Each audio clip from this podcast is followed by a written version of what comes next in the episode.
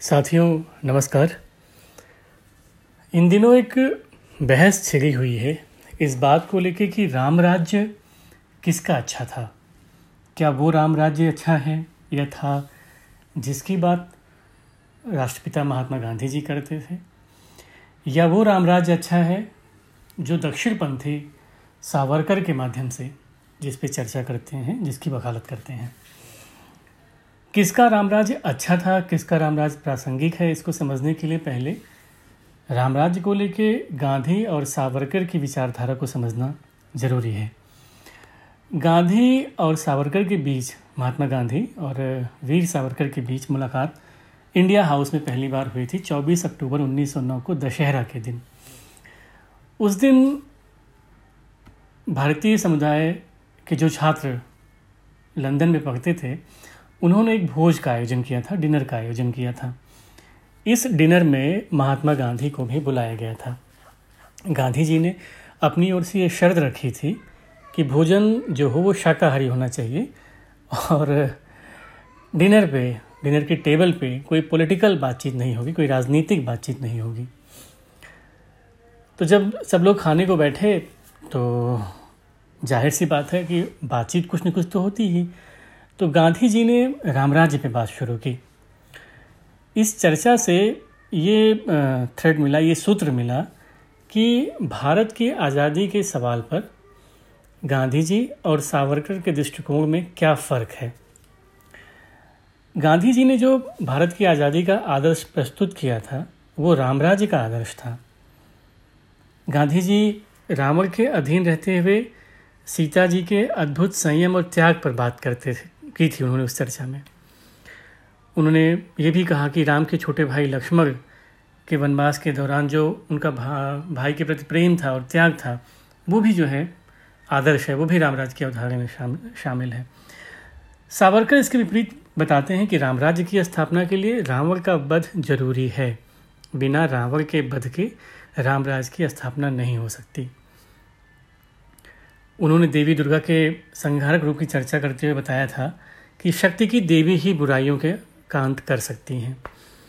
ये बात सही है कि गांधी जी के रामराज की कल्पना में हिंदू प्रतीकों का इस्तेमाल है, लेकिन गांधी के राम न तो दशरथ पुत्र राम हैं और न ही उनका रामराज्य साधु संतों द्वारा घोषित या पोषित रामराज्य है। गांधी जी की खूबी यही रही है कि वो अपने हर आंदोलन में ऐसे प्रतीकों का उदाहरण रखते थे या ऐसे प्रतीकों का, को आगे करते थे जो लोकमानस के, जो जनमानस के मस्तिष्क में, उनके विचारों में आसानी से शामिल हो जाए। इसीलिए उन्होंने रामराज एक अच्छे शासक के तौर पे राम को रखा और अच्छे राज्य की कल्पना के तौर पे रामराज्य को रखा। लेकिन इसका कतई ये मतलब नहीं है कि उनके रामराज्य की अवधारणा धार्मिक है। रामराज्य उनकी कल्पना का ऐसा राज्य था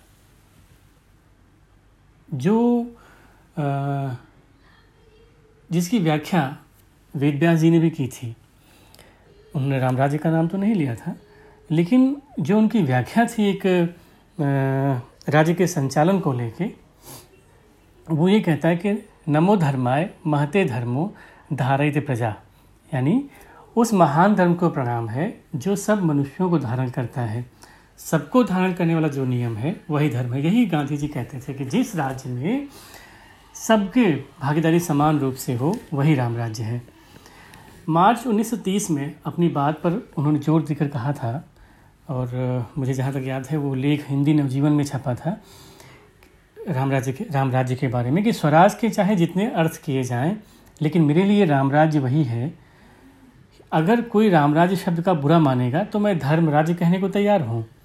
राम राज्य शब्द का अर्थ है कि उसमें गरीबों की रक्षा हो, सबके कार्य या सबके काम वो नियम अनुसार होंगे और जनता का मत हमेशा सर्वोपरि होगा। राम राज्य स्थापित करने के लिए हमें विद्वान की या वीरता की आवश्यकता नहीं है।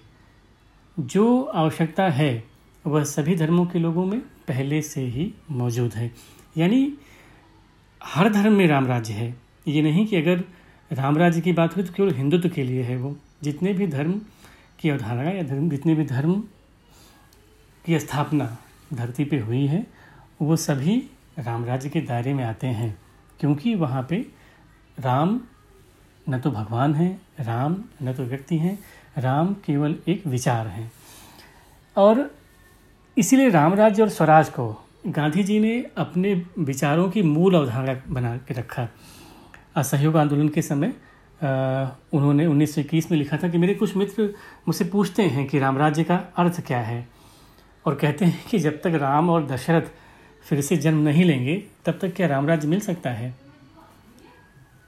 तो गांधी जी ने इसका जवाब दिया था कि हमारे सेवक के रूप में अंग्रेज़ रहेंगे या भारतीय, हमें इसकी चिंता नहीं करनी है। हम चिंता हमको इस बात की करनी है कि जो भी शासक होगा, वो अपनी जनता को किस नज़रिए से देखेगा? क्या उसके शासन में जनता की, के जो अंतिम पायदान पे खड़ा है, उसकी भागीदारी होगी या नहीं? इसीलिए वो हिंदू धर्म से जोड़ने को रामराज को, किसी धर्म विशेष से जोड़ने को, वो ठीक नहीं मानते थे।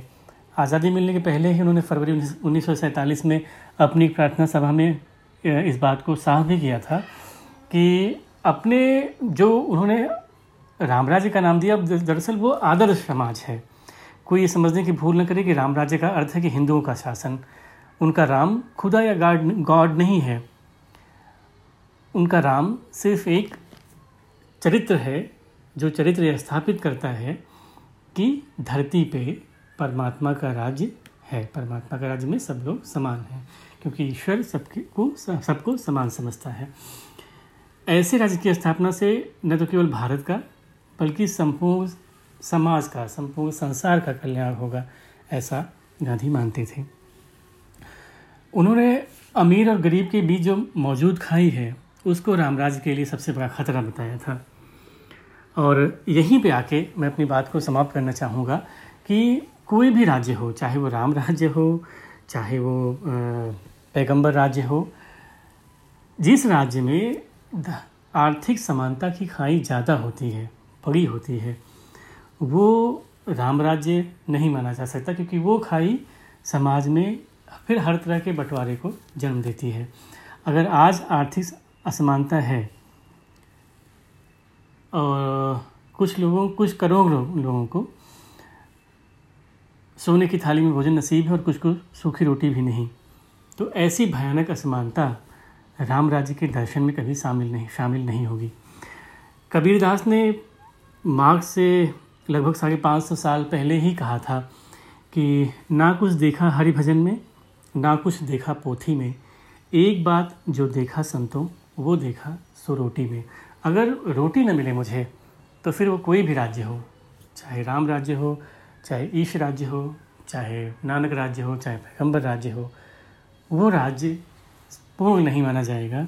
इसलिए गांधी जी का राम राज्य वो था कि जिसमें जब रात को इंसान सोए तो दुख के साथ नहीं, सुख के साथ सोए, भूख के साथ नहीं, प्रसन्नता के साथ सोए, और वही असली राम राज्य है। इसलिए राम राज्य को गांधी या सावरकर या वैसी के विचारों में मत बांटिए।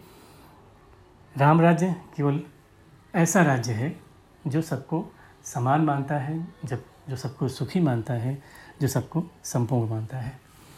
बहुत बहुत धन्यवाद। अब मुझे लगता है कि जो विवाद या जो विचार इन दिनों राम राज्य को लेकर चल रहा है, उस पर मैंने कुछ रोशनी ज़रूर डाली होगी। और हो सकता है आप असहमत हों, या हो सकता है आप सहमत हों। कल फिर एक नए रात की बात में, एक नए विषय के साथ, तब तक के लिए गुड रात्रि, शुभ नाइट।